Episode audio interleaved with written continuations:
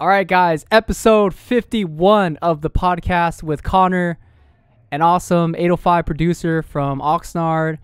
And yeah, we talked about his journey from going to school, uh, kinesiology, studying kinesiology, and how we got into producing and, and making music. And then even prior to that, uh, starting with, with uh, playing piano in the third grade. So uh, hopefully you guys enjoy this podcast, and I will see you on the next one.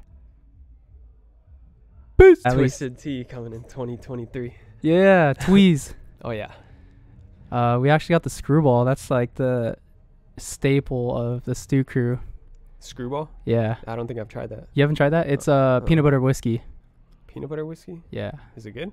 it's yeah, it's amazing, bro. Shit. Okay. And I'm gonna have um, to try it April 1st. Hey, that's that's the day. Yeah. I'm trying to. No, I don't want to get blacked out, but definitely want to drink something. Yeah, for sure. I'll come kick it.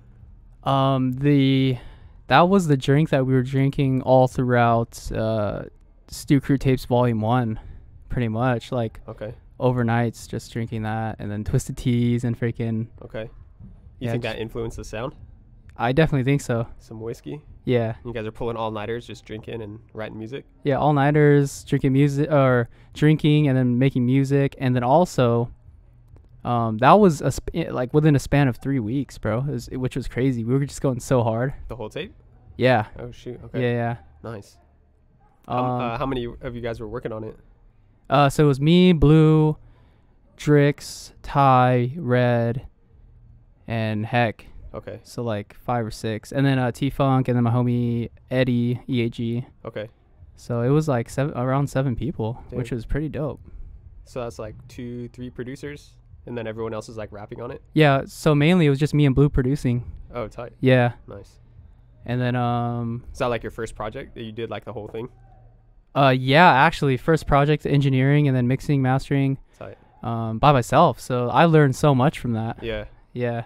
It's hard, man, but Dude, it's it fun. is. You know, you just keep doing it and repeat that process, and it gets easier over time. Yeah, yeah. And then uh, prior to that, I dropped a project which Blue produced it, and um, that was actually my first project.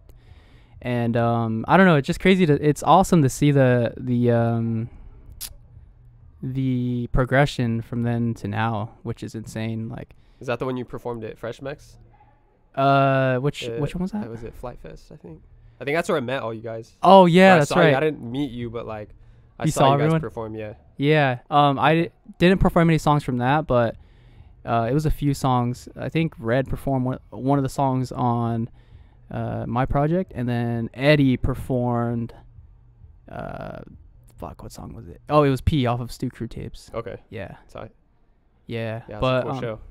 That was fun. dude, it was man. Shout out to Ty. Yeah. Yeah, that was dope. Is Uh, he planning another one? Uh, I'm not sure. I'm not sure, but I mean, hopefully soon. Yeah. That'd be super dope. I'll definitely roll up. Yeah, yeah. But what about you though? What I'm just curious. What made you want to take this hiatus from uh, from drinking?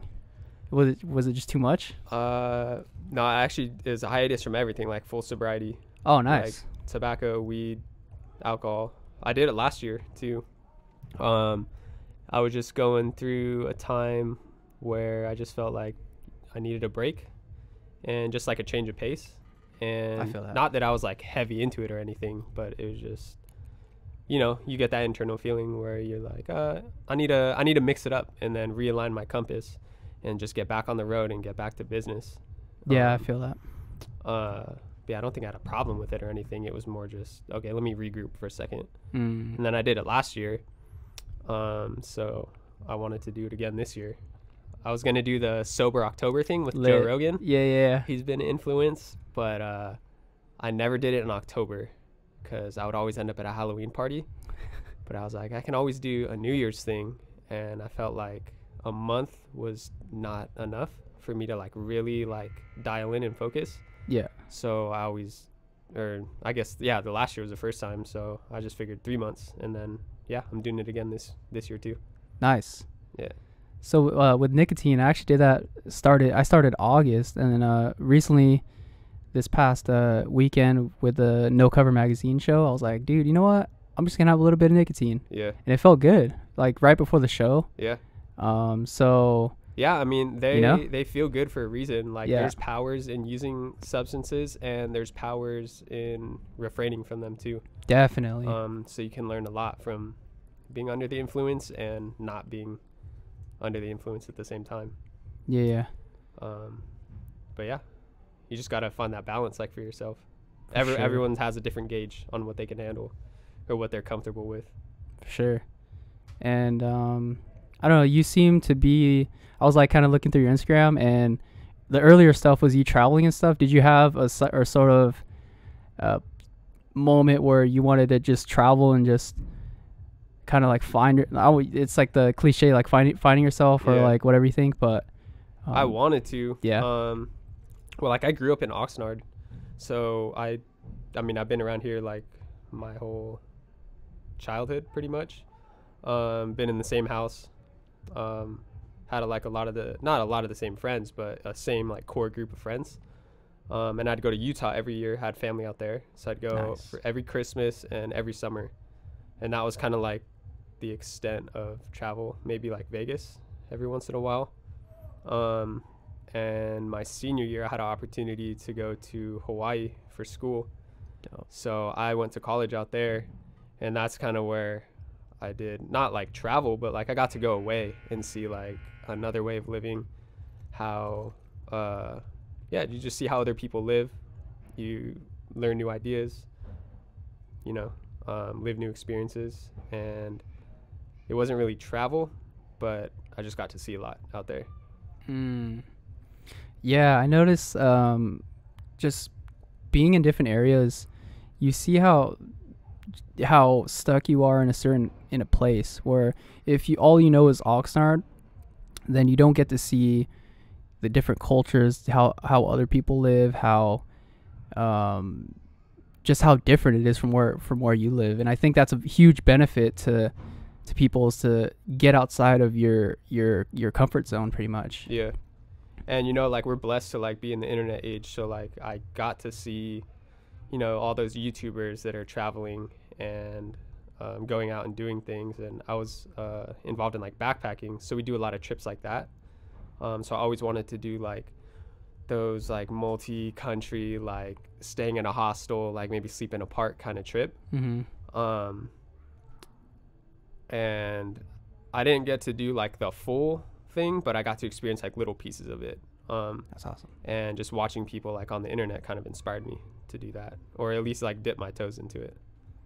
Yeah, I remember uh, at a, at a certain point too. I wanted to backpack. I wanted to go to, to Thailand and to, to the Philippines and Yeah, uh, just backpack around the world. But soon, that is still on my list to do to do. yeah. Well, Yeah. let me know, man. Like I haven't been in a while.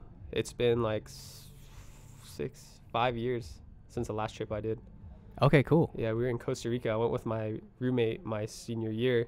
Him and his friend, uh, they were getting a spot out there, and their whole family was going just for a vacation. So we Mm. found these really cheap tickets, and we are out there for like a month. That's tight. yeah, just you know cruising around over there. That's dope. Yeah. Uh, for school, what did you do? Uh, I went to school for kinesiology. Okay. So it's like, uh, well, it's officially called kinesiology and rehab science. So it's a lot of like, how do I explain it? It's like a generic major. So we had people that were getting into nursing, uh, physical therapists. We had uh, people that were like pre med, people that want to be PE teachers. So it's kind of like a, a prereq um, major to like branch out and uh, continue like your health field journey. Mm. And when you sign up for that, ma- uh, is it a major? It's a major, right? Yeah. Okay, so when you sign up for that, did you have an idea of what you wanted to do, or was it just, you know, from the Asian culture, you're Filipino, right? Yeah. Is it full or Uh, half Filipino, half Spanish. okay? Um, so I guess with both cultures, it's like going to school is, I guess, required unless like you know the Mexican side, it's like you either go to school or work. Yeah. Filipino side, it's a lot of nurses and a lot of uh, people in the medical field. So Yeah. what, what was there pressure on you to go to school, or did you want to do it? What was the Um, never like a pressure. Like, I have a pretty chill family, um, and you know they emphasize happiness over everything. yeah? Um, as long as you got your shit together, they're like, you know, as long as you're happy, it doesn't really matter. I feel that. Um, so it's more like, uh, an internal goal, and the school I went to Santa Clara High School. Um, shout out the Saints. And my English teacher really inspired like my whole class. Like she was with us from freshman year uh, up until senior year, so she saw our progression like throughout high school, and she really helped um, with our application process and just inspired us to continue our education. And you know, I was fortunate to have the opportunity to go to Hawaii yeah. um, for school. Can you move this uh, a little bit closer? A little bit closer. Yeah, yeah. yeah. Okay. There you go. Sorry, it's my first podcast. Yeah, no worries, no worries. You're good. Um, so you know, I wanted to capitalize on that opportunity and not let it go to waste at the same time. Um, but yeah, there's no pressure. It was more Okay, of for a- sure. an internal goal. Yeah, that's kind of how I grew up. Uh, my parents were, I feel like they were kind of busy doing their own thing, so I had a lot of freedom to just explore, and, and I really didn't have uh, parental figures to like say, hey, do this or do that. I kind of, I was kind of free to just do whatever I wanted to try. Which again, I think it, I think it goes down to the person. You, because on that path, you can get onto a bad path without a purpose, and you can hang around with the wrong people. Um, so I, I guess it's just being mindful of who you're hang, hang around with too. Um, but yeah, for me, I was, um, I don't know. That's uh, I feel like one thing that really helped me out was having a job that I hated. Okay. What were Yeah. you doing for work? Uh, my first ever job was Little Caesars. Oh, that was the okay. hardest shit I've ever done, bro. Really? yeah, yeah. Damn. Okay. Like at 15 or 16, I think. Okay. Yeah. So almost like what nine years ago? I'm 25. Okay. And then that inspired you to, to do other things, or yeah other things like it, it inspired me to ask myself what do i want to do for the rest of my life because i would see people there that are kind of old like in their mid 40s 50s mm-hmm. and um you know if i if i saw myself going down that path that's what i would be so it, it really qu- made me question what i was doing with my life yeah. I mean, that's good though. Sometimes Yeah. you need that check to, you know, to realign your compass to be like, okay, Sure. what direction am I going right now? Is this the path that I want to go down, or am I kind of just mindlessly walking down this road with my eyes closed? hmm Um, it's a hard process of opening your eyes, but it's necessary to like get to that next point. So I mean, that's cool that you realize that because Yeah, there's yeah. not a, there's a lot of people that don't ever have that realization, yeah for sure and you can always repeat that process and level up all the time. Yeah, no, definitely, definitely. And for you, uh, going to school, I I don't think uh, did did you know what you wanted to do, or was it kind of Uh, I knew I had like a couple ideas. Like I wanted to be like a military medic, okay? maybe like a PE teacher. My dad was involved in the school system, so he's always telling me to work at a school. Okay, I thought working for like a sports team as like an athletic trainer would be cool.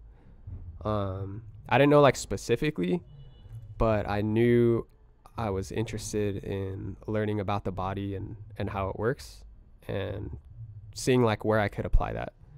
Um, so it was good that it was kind of a generic major because I didn't have to go too deep into like anything, but we got to learn like really about everything about the body somewhat at a surface level and then you know as you get into like the higher level classes like you get to go more specific um but yeah i didn't really know specifically what i wanted mm. um so i just tried a little bit of everything and did you did you graduate? You graduated? yeah i got yeah. i graduated in december 2015 Oh, nice, yeah nice.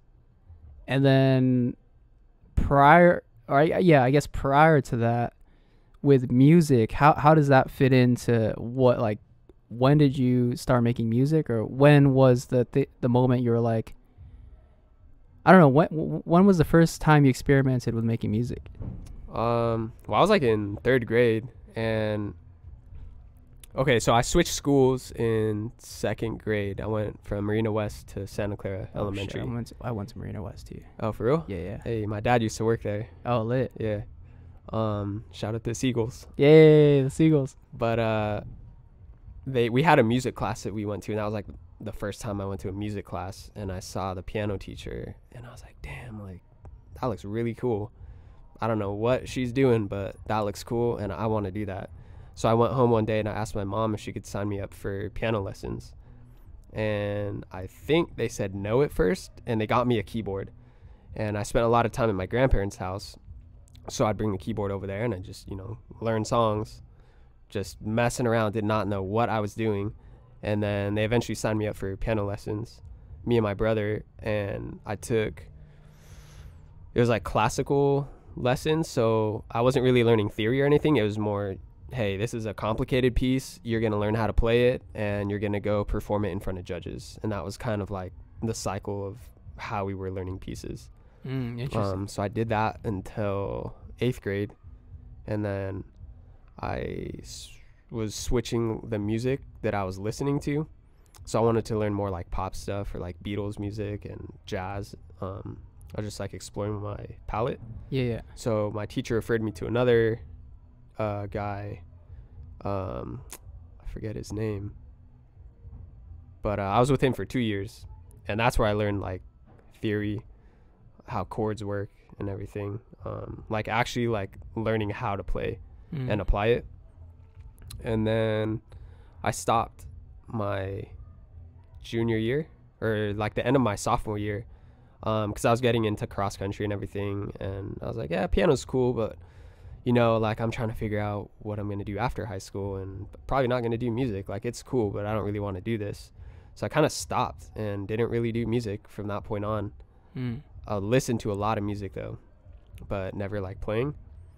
Um, but my junior year of college, I was watching uh, YouTube, and there was this dude Felly who would play beats, or he'd like make beats. This is a dude from Connecticut, and I saw the beat pad, and I was like, "Damn, like that's cool. Like I think I could do that." Or I don't even know what I was thinking because I didn't do any music like that. I was like new to hip hop at the time. it MPC? He had like one of those. He had one of those, and then he had a machine, but like the big one. So Oh yeah, the Maschine Studio, or I forget what it was called. yeah. So I just ordered one my junior year, and then I met this kid out in school who happened to be from California, and he was like a tagger, like a dope artist. Like he's really good at drawing, hmm and he saw that I had one, and he's like, "Oh, bro, you make beats?" And I was like, "No, like I just got this. I don't know what I'm doing." I was like, "I took classical piano lessons, but you know, I want to learn how to make a beat." So he's like, "Cool, like let's figure this out." So me and him like would just make beats in the dorm rooms, and we just both learned from each other. Um, and that's kind of how like the whole process started. Lit, Junior year in the dorms. lit, Yeah. dude. And and and that's another thing that I want to mention is cross country. Really taught me the power of the mind. Oh yeah. Yeah. It sucks and it's really cool at the same time. It does. yeah, for real, dude. um, Um, yeah, we had a really cool coach, uh, Aaron Sharp. He was like a he like set records at our high school, and he was in the Olympic trials for the marathon. So he had like you know kind of high expectations for us, and like I was never like great or anything, but he definitely uh, taught us how to like stay focused or helped us to stay focused. mm. Um, but yeah, I'm not really into running anymore though. It was cool for the time, but at I'm that time, that. huh? Yeah. Yeah. that's how I feel. Uh, well, that's how I felt maybe about a month ago, and then this year, New Year came up, and I was like, man, I'm gonna get back into running. Yeah. Bought some running shoes, and now I'm I'm back to running. Nice. Uh, I want to try and break five the five minute mile. That's like my all time goal. okay. Cause uh, prior, uh, it was my I think my PR was 509, and um, oh, you're legit then, man. yeah, Okay. and I, I really want to break it before, like th- I feel like this is my, my chance to try and break because I I'm consi- consistent with running Yeah. And um yeah we'll see what happens. Sweet. Yeah, I think you'll get it. for sure. Just freaking shotgun one of those Red Bulls right before. um okay so hip hop what what was what were you it- so it was uh, classical music yeah. and stuff right and then you transitioned over to, to more hip hop stuff what what kind of hip hop uh It was more like what- jazz stuff. okay oh jazz Yeah. okay I didn't even listen to hip hop. I honestly like I hated hip hop growing up. Mm, why is that I just, Just didn't just curious uh, I don't know, like I didn't identify with it. I didn't go to like school dances or anything, so like I was never into like the whole like party scene or anything. Oh, okay, yeah, yeah, um, yeah. I was, you know, I was like a rock and roller. Like my dad would play That's me. Led Zeppelin and like ACDC or like the Foo Fighters or like Nirvana. yeah, yeah. So like I grew up listening to that, and then, you know, a lot of my friends grew up listening to that too. Um, and then I knew there were others like there was hip hop out there that I liked, but I didn't really care enough to like dive into it. Mm. Um, I just had a really bad taste in music at the time. And then I think it was like, honestly, I hate to say this, but once I started smoking weed, like when I was in school, like my freshman year of college, hmm met a bunch of people that showed me a bunch of different types of music, and I had an open mind. And then that's really what got me onto it. Mm. Um, I mean, a little bit before, but you Yeah. know, like I just was listening with a different ear at the time and had more of a, an appreciation for it. I see. Do you remember any of the stuff that you were listening to? At a lot of Kid? Cudi, a Hell yeah. bunch of Kid Cudi. Uh, there was this guy Tommy, um, who showed me Meek Mill.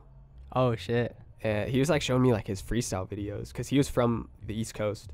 Yeah. So you know we are showing each other music like from where we're from. He's like, "Oh, you gotta check this guy. Like he's he's like hot from my city. Like he's next up." We're like, "Okay," and you know I was I became a fan of his after that. Um, I listened to a lot of like Jay Dilla, Mm.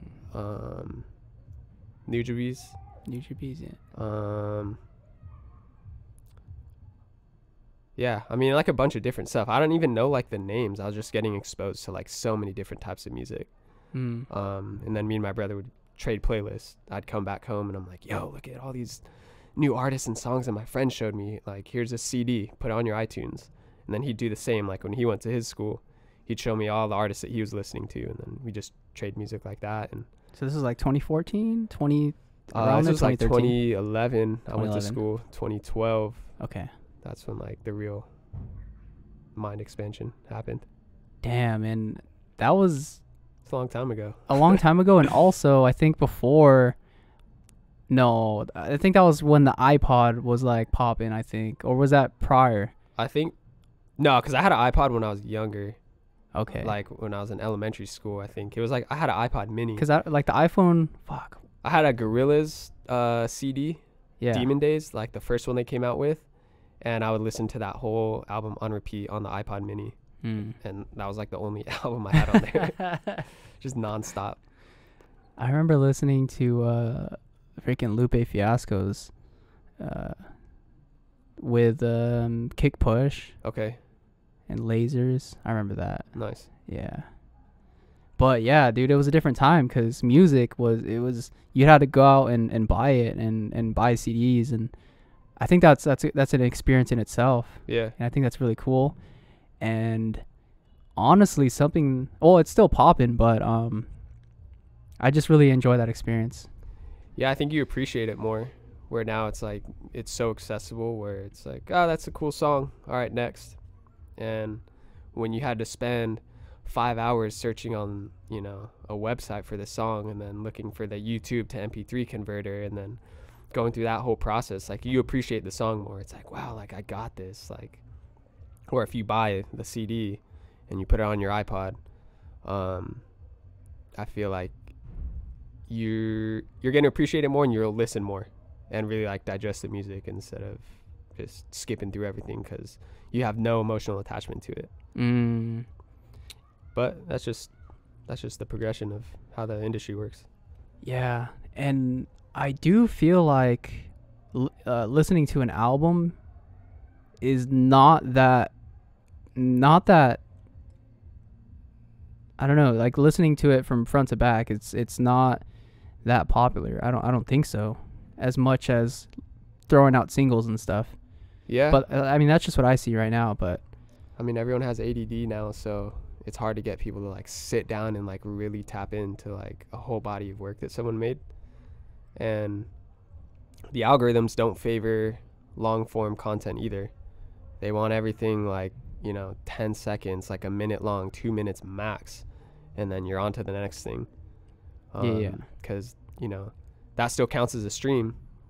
Someone listening for 10 seconds of a song or for a song that's 10 seconds if they listen to the whole thing versus an hour file they uh it only takes 10 seconds to count one stream it takes Oh, an hour to count one stream if you know if it's a longer uh a longer track that they're listening to Mm. so it doesn't really incentivize artists to make long form content which is good and bad at the same time Yeah. um you know you get more music that's like to the point and kind of like in your face just like loud it's there and then it's gone um but then i think there's like a new appreciation appreciation for like longer songs too because there's not as many so the ones that do come out um kind of are up on a pedestal almost Mm. even if they don't get that recognition right away uh it'll come eventually Yeah, I guess. I guess. Well, I watched the documentary. Have you seen the Kanye documentary that came out? i haven't Dude, it, it was. It's out in theaters now. Part one. okay It was amazing, and just seeing at that time, uh, how at that time, you know, Jay Z. It was like mostly gangster rap, yeah gangsta hip hop and stuff. And what Kanye was doing was, um, pushing his own sound, and it didn't catch on till way later. And I think not following what's what's popular will set you apart from from I don't know. It'll it'll just make you unique. Yeah. Yeah, I mean, you got to have that? belief in your goal and you got to have a, a good long term vision and be able to stick with it. And when people see you doing that long enough, like eventually they'll they'll be down for the ride. Yeah. And okay, so continuing on the timeline, uh, so it was experimenting with different sounds of hip hop uh, during college. The college years, producing beats in your in your dorm room. Yeah. Um, after that, did you connect with any artists or did you connect with different producers? How how was? Uh, it's just the, uh, well, okay. So I tried to start like a, like a label. I had no idea what I was doing, but I wanted to start like a group. Uh, it was Greenhouse Records, and that was my friend Toxic, who I met, the first dude that I met that I told you about. Uh, he was a producer. He introduced me to his friend Samson. I I don't know if he does music anymore. And then I had two friends that were DJs. Uh, they go by Two Nucks Deep. Uh, it was like a duo um, and I think they also produce on their own too, but more like EDM music. Mm. So, Nice. uh, yeah, I tried to form a group like that, and it wasn't even really like a group. It was more just like, hey, we make music and we know each other, and we can put our music on SoundCloud under this thing. Um, but those were like the the main music friends that I met. Actually, no, there was one other one. My roommate senior year, uh, Ted the poet. Um, he was like a rapper, more like a poet. He didn't do too much rap, but uh, I tried to get him to rap on some of my beats. Like, but it was it was all whack at the time. Like I didn't know what I was doing.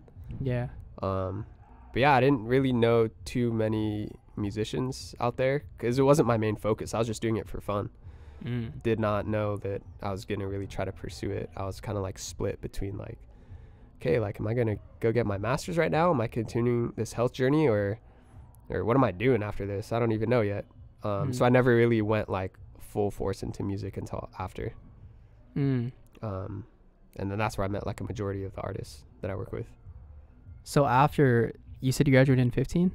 Yeah, like at the end. Okay, at the end, Mhm. and um, so 16. I guess you when you came back here, is that you you pursued music or you pursued producing? You pursued engineering, Uh, or I was just well, first I was just trying to get a job. Um, I was like, okay, like I'm back home now. That's cool. I have a degree, but I'm not really using it right now. Um, I was just kind of like lost at the time, and I, I was like, you know what? Let me let me just try to figure out music. Like I've been doing it for a while. I've never really like went all in on it. Um, I know that I can do difficult things if I put my mind to it. Like you know, I finished I finished school. Let me try to put that same amount of energy into pursuing music, and then see what happens. Like you know, hold my breath for four or five years. I'll come up and then see where I'm at. Um, so yeah, I just got a job and mostly focus on just producing uh beats just out of my bedroom. mm. Still not knowing what I was doing. And w- when you were producing, you were just making beats. Did you have an idea of like, yo, I'm gonna I'm gonna send it. I'm gonna send this beat to this person, or um, did ha- you I have didn't really people have or like y- any idea yeah, like how the industry works. I didn't know like, oh, you make beats and then you send out a beat pack to people, or you have your studio and you bring people in to record. I didn't know like any of that. All I was focused on was okay, like how do how do you like make a song? Like I still couldn't comprehend it really. Mm, um because i was making stuff that wasn't really like your typical like oh that's a cool beat i want to rap on it. I was just making like little songs like minute loops or whatever. Um i don't even know what to call them honestly. Um but yeah i was doing that and then i recorded one of my neighbors that uh off of i was i had logic at the time like a cracked version of logic. I got it in school from one Mhm. of my roommates. Um, and I would record one of my neighbors. He, him, and his friends would rap, but I didn't really know what I was doing with that either. I was like, hey, well, I have a computer and you rap. Um, let's try to make something together let's see what we're doing. Um, he was my f- buddy from back in the day.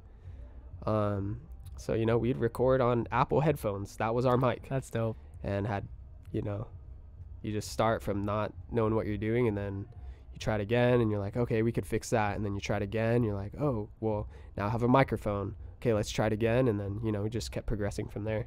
Just met more people, and the beats eventually get better. You, you learn more of what defines a song or like how it's structured, and just studying what people that are doing it are doing. Because before it was just freestyle. I was like, cool, don't know how to make a beat. I'm gonna try to uh, figure this out on my own. And then I really started like studying, like, okay, these are like good producers. Like they made this song. Um, they're they're behind like all these tracks that I like. Okay, let me let me see who they are as a person. Like, what gear are they using? Like, how do they? What's their approach to making music? And then that kind of like opened the door for me to learn how to like really like make a track and connect with artists and learn how like the business side of everything works. Mm. So with with mixing and stuff, how what was it YouTube University that you were just on and just researching, or yeah. obviously like trial and error, but um, YouTube you would say? Yeah, for the most part. Yeah. Um, and that was another thing. Like, uh, you know, I was making beats and I was recording with uh, other producers and uh, musicians, and I didn't know engineers were a thing. And then I found that about I found out about that, and I was you know discouraged. I was like, damn, like there's a whole other like group of people that are involved in making a song. Like I thought we had it. It was just us right here. Now we gotta like learn this whole other thing or get somebody else involved. Yeah. Um, and I was fortunate enough to learn from people that had really good equipment and just watching them work like in person. Um, and it was different genres, but just seeing how they operate in a studio and what a compressor is or what an EQ is, and still not knowing, but just going there every day and just watching them in their environment and learning uh, little tips here and there. And then I'm, you know, I might see them turn this knob, and then on a compressor, and then I'm like, okay, that was interesting. I've never seen anyone do that. So I take note of that, and then I'd go back home Yeah. on YouTube and be like, okay, why did they do that? like, oh shit. what is that? What is a ratio on a compressor, and how does that influence the sound? And then I'd go back and then have a better understanding of what they were doing, and then I could look at the next knob that they were turning, and it was just you know one by one, um, Mm. seeing, just watching someone who knew what they were doing, and just learning by example, pretty much, Mm. and a lot of trial and error, like you said. Yeah, for sure. And I guess for myself, yeah, it's been it's been a lot of trial and error and um, just experimenting. Honestly, just Mhm. opening the DAW, opening FL Studio, and just just, just making something. Yeah. Even even if it was shit, it it might turn out good. It might turn out bad. I don't know. Just just that experimentation Yeah. and throwing yourself into the unknown um, is I think where you grow and, and you progress. Yeah, and it's cool because there's no right way to do something. Mm-hmm. Like you can achieve the same goal like with an audio file in like a million different ways. Everyone has their own technique of how they do something, um, but there's no right way. I mean, there's obviously things that are that you want to look out for, but for the most part, like there's no rules. You can do whatever you want as long as you know what your end goal, what you want your end goal to be. You can Mhm. shape it however you want. Yeah, I like how just the DAW itself is like uh, a like you can paint any visual picture that you want. You you can paint any picture that you want, but through audio, Yeah. which I think is cool. Oh yeah. It's like there's yeah, like you said, there's no limit to what you what you can make Yeah. with sound. hmm It's awesome. Yeah, definitely open up the doors to creating like different types of music, um, and making it more accessible to people. Um, because now like my workflow, um, is catered to how I like to work. But then looking back to how I used to do it, I was like, man, like I was wasting so much time like doing all all these different weird routings and re-recording and Mm. not doing things the right way where you know but i was using old uh old software and old software like i guess not old software but just software that i wasn't familiar with i started on Maschine um, so it came with a beat pad and then i transitioned to that cracked version of logic uh huh. and i've been rocking that ever since Nice. yeah Nice. um, and then just really focusing on mastering that Mm. um, but yeah there's really no no limit on what you can do Yeah. As long So- as you know what you're doing with the tools Yeah. Uh, okay, so the year 16, it was trying to figure out how to make a beat, how to arrange a beat, how to EQ mix and all that stuff. yeah Still, and then 17. Do you remember? Um, Um, what was kind of like a like a it was a process of time. yeah, it Yeah. was not like oh here's where I learned this and then here's where I learned that. It was kind of like a a blur. Mm. So I I set up a studio. I moved it from my bedroom into my grandma's garage. She had like a they had parked cars on the they parked two cars on the other side and they had like one that was like or a section of it that was built out like a room that I used to like hang out when when I was little. And they let me turn it into like a studio. So I'd go over there and record. I met this um, musician and he uh, we'd write together. I met a couple artists and we started doing tracks together and uh yeah we would just repeat that cycle. Uh slowly met more and more people started doing shows like i was performing with a band.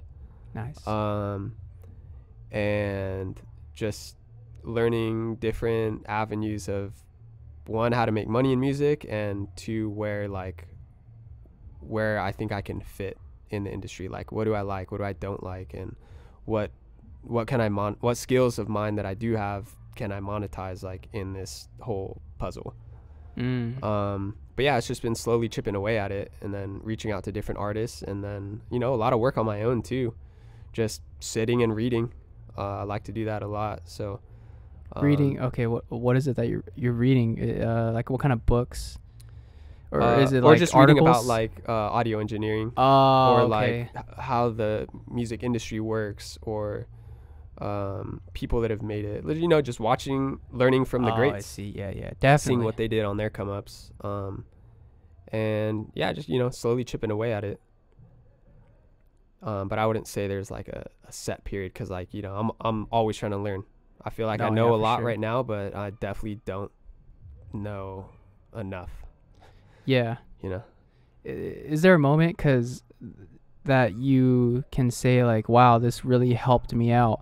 Like get, getting the studio that you're at now. Would Yeah. you say is like a, a a a stamp in your progression or? I yeah, that was probably the biggest uh the biggest period of like progression. Just because like I that's something I wanted to do for so long. Every other studio I had was either like in a garage um at like my grandma's house, so it was hard to record. You know, I want to be respectful, like it's her house, so can only have the music on so loud. You can only be up so late. Can only bring like you know certain friends over that you know like we can't smoke over there you can't drink really so there was Yeah. a lot of limits over there Yeah. and then i had a studio set up in strand it was in a house um, but that was in my bedroom and it was crowded um, and i didn't really have all the equipment and space that i needed. Um, so after i moved out of strand i moved back uh, home and regrouped you know just saved up a bunch of money got some new equipment. But again it was like in my my parents house. So you know there's those rules. They're very open and supportive with like what i what i was doing. But i didn't feel like i ever wanted to like intrude on their space i was like Mhm. now this is my thing like i don't want to bug you guys with this like i gotta figure this out for myself For sure. so i found this studio and it's been like nonstop work ever since That's awesome. I, I can definitely relate with getting your own studio because, like you said, the restrictions that come with, um, or the limits that come with, I guess, being at your house.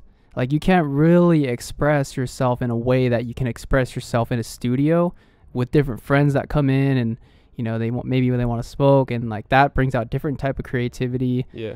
And um, for me it's this uh, spot has definitely jumped to the progression to like i don't know it really has really helped me out with the progression as well. Yeah.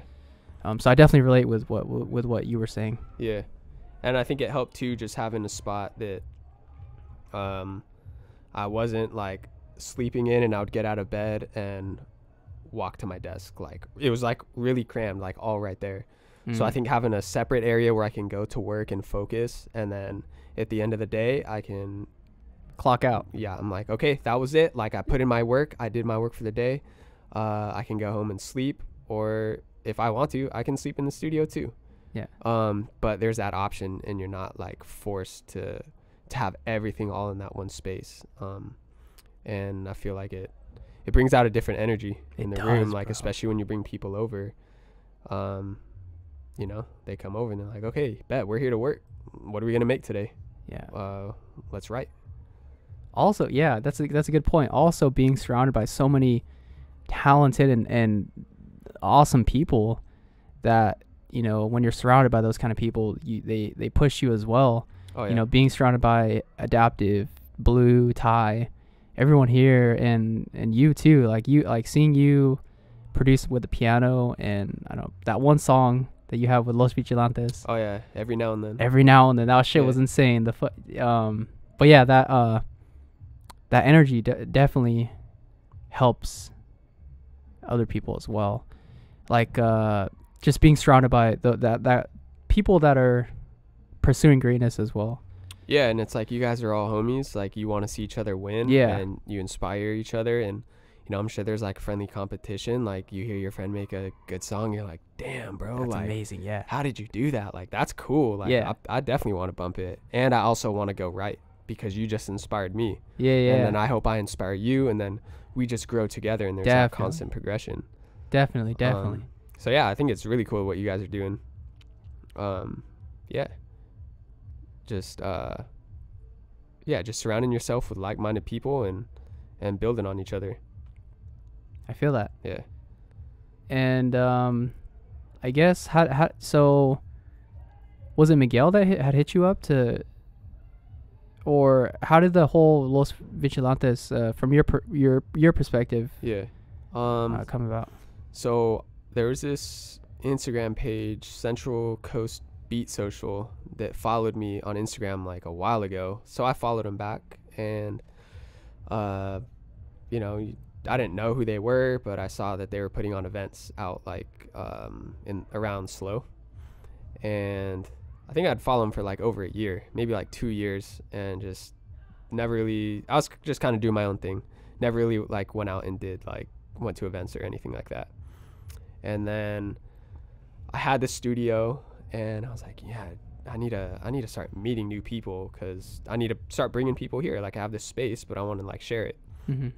So I went to one of those events in SLO, and I thought it was a 12 hour like writing session. So I brought all this gear, and I walked in, and it was like it was like a jam session, but it was only for one hour. Like I read the flyer wrong. I thought it was from like 12 to 1 a.m.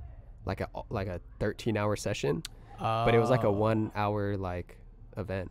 So I had all this gear and I was like, fuck, man, I came all the way out here. Like, all right, well, at least I'm going to meet somebody. So I was just watching people and then, you know, kind of seeing like, okay, like he's got dope beats or like this person raps cool. Um, this dude was good at guitar. And I talked to the owner, Jesse, and he was like, hey, you got to meet this uh, dude, Miguel. He's from Oxnard also. And then I saw and I was like, oh shit, like, yeah, he was one of the people that I that I remembered that was uh, making cool beats like during that session. Mhm. So I reached out to him. I showed him pictures of the studio. I was like, hey, bro, like, I really like your stuff. Like, I just got this studio. Uh, if you're in Oxnard, like, open door, bro. Like, come through whenever. Mhm. So uh, he came through like the next week and we made a beat and it worked out so well. Mm. Like he he produces in a very different way than I produce. Um, so it's cool to like watch him and see his style Mm. and to see like oh we have a lot of mutual friends too um, and he came through the next week i think we made another beat and then he came through with hector and presented the los vigilantes um, project idea Mm. and yeah that's kind of how it came about and then uh, he met lyra separately and then brought him on board too Mm. and yeah we've just been running ever since yeah, just the sessions and just seeing I don't know what what you the art that has been coming out from Los Vigilantes, the music, it's all it's awesome to see, really, and and hear and listen to. thank you man Yeah, True, that means a lot thank you. um, but uh, But yeah, there's more more to come for sure. oh yeah Definitely. we, we got a whole project we're working on right now. We have uh, one single out every now and then. I think we're dropping one more. Um, working on finishing the, the like eight, either or no, I think it's like six more tracks. Um, finishing out those ideas, and then we're gonna be dropping a project, and then start the cycle all over again. Lit. Yeah. I guess I guess right now, like, w- are you really listening to anything as far as music wise, or uh, watching anything that inspires what you make, or Uh, I listen to a lot of like songs that I don't know the artist name or the song name to. Um, I'll just throw on like a random playlist on Spotify, and if I hear something, I'm like, oh, that's cool. I'll screenshot it, and then I'll come back to it later and either try to sample it or, you know, be like, okay, what was it that I liked about it? Uh, They had a Mm. cool flute in that song. Okay, let me try to like recreate that sound. Um, and then I listen to a lot of like Kenny Beats, like anything Kenny Beats makes, I listen to. Um, the new Isaiah Rashad album was really cool. Um, you hear that Denzel Curry uh project that Kenny Beats worked on, yeah, Unlocked, really cool. dude, crazy. Oh yeah, I hope I hope they come out with another one too. Yeah. Um, who else am I listening to? Honestly, like I listen to a lot of my friends' music too. Um, they're all making like better and better music, and that inspires me, especially when they're reaching out to other producers. I'm like, oh shoot, like I didn't know you can do a track like that. Like, okay, cool. Like maybe that that just opens the door for possibilities when I'm working with these people. So I like to see what my friends are making too. Mm. Um, I- I like Yeah. that. I like that feeling when you're in the studio, and you you I don't know, just like presenting an idea, and like seeing other people react to it. I think that's so awesome. oh yeah, it's an irreplaceable feeling. It is, dude. Yeah, because you you only get that you only have a chance to get that like real time feedback like once. Because after that, if they've already heard it, they're gonna react a certain way. But you can tell like when you play something for that first couple seconds, like okay, do they really feel it or, or what's you know what's the vibe like? Yeah, and also like when I when I'll be playing it, and you know I'm just kind of looking around the room. Like yeah, like you said, like are they feeling this? Like wh- what's going on? Yeah, And uh, you know somebody will say a fucking verse or a hook, and I'll be like, oh shit, that's cool. yeah. It's a good feeling, and is. that's that's I feel like that's a goal of like every session when you're writing, to like capture that feeling where if you're pacing back and forth and you can't sit down, you're like, oh my god, like we're gonna make it after this song. That's a that's a dope We're definitely feeling. getting out of the hood with this one. yeah, and you know, try to capture that every time. Yeah. And you know, it probably it probably won't be that track that is, you know, a world changing track, but that feeling still means something. Uh, and I feel is, like yeah. that's eventually one of those are going to work. Yeah.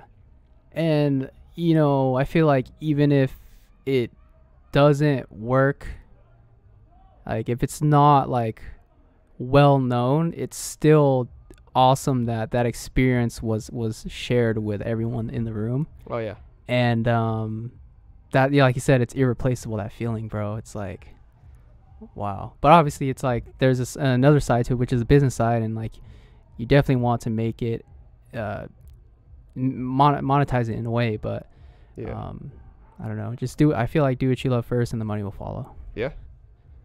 Yeah, it's a weird line to balance. Um, yeah. Are you doing are you studying the business side as well? Or Yeah. Uh, we actually had had like a real world experience that kind of like threw me into learning about all of this. Um, where we we got approached. This was like a group that I was working with uh, last no like two summers ago. Um, and we got approached by a label to do a project with them, and we didn't have lawyers or anything oh but um always like a skeptical person so when i read a contract i'm like okay you know you obviously want something you hear about all these stories about artists getting screwed over. I'm like this is my first experience i'm not about to let that happen to me or my friends. So i went deep into learning about uh, you know contract or like how a contract works uh the different phrases they use um just leverage points that an artist has, that a label has, and rights that each group has, and the different scenarios it could play out. Um, so, yeah, I went through that whole process with my friends and uh, without a lawyer, and we kind of like learned it on our own, figured it out um, on our own, and you know, it was a learning experience. We did we did a lot of right things, but we didn't do everything right. But you know, that's a process. That's exactly how I started making music. Like mm. did some right things, did a lot of wrong things, but it gets better every cycle. Um, but I feel like I'm pretty solid as far as uh, the business side goes. But obviously, it helps when you have a team of people. Mm. I just kind of know like certain signs to look out for. Mm. Interesting, interesting. But you can learn a lot from Instagram. Instagram University. Uh, what's it, what's the page That's the first time I've ever heard that, bro. That's funny. Yeah, there's a couple pages that talk about like uh like the business side of like music, especially for producers. Um Mm. it's, you know, it's hard for producers out there. So th- there's groups of people, especially on Reddit, they want to see everybody win. Kenny Beats uh has his Twitch streams, Monte Booker has his Twitch streams. So I watch those and they always give like little gems here and there. Mm. it's a whole separate process. That was like the feeling of learning, oh shoot, someone has to mix and master this too. And then you learn like, cool, you create this product, you're like, damn, someone has to monetize this or someone has to go pitch this to a label. Like there's a whole other side of like music once a product is created. Mm. Um, and you know, you don't have to learn everything, but it's good to to have a little awareness of all the pieces. I I can compare that to uh, working on your car. Say if you don't know how to change your oil, or you don't know like how to change your brakes, uh, a mechanic can fuck you over and say like, oh, it needs this replaced, and you know it's it's it's like you said, having basic awareness Yeah. of just little things that you, to look out for so that you don't get screwed over. Yeah. And you don't have to be like the best at any of those. No. But as long as you know like surface level, like, Yeah. okay, this person's supposed to do this and you know, you just just learning all the pieces of Yeah. the puzzle. I Mm. feel like helps out a lot. Yeah, and, and you learn what not to do. Yeah, definitely. It's a process. Yeah. I mean that's you know, it's The that's part of the scientific process. You learn like what not to do. It's trial and error and then you repeat it and you see what works and what doesn't work and you keep repeating that process. For sure. Um, I guess I I'll probably end it here then. If there's anything else that you want to talk about as far as Um, no, I mean that's pretty much the whole come up story. Cool. Um, and then yeah, so far, dude, and then, then you know soon we'll do another one. yeah, heck yeah, and you know we'll uh, I'll have a glass of wine with you on April first. Let's go. Six more weeks. I'm excited. um, Instagram and and uh, where can people find you? Uh, I'm on Instagram. It's Conman with three N's. C O N M A N N N, and that's pretty much all I use. I'm not even on Instagram right now. I'm gonna log back in probably in like two more weeks. I I do pockets of uh, social media detox too, but uh, yeah, I'll follow you back on there. Cool. All right. Thanks, guys. Dope.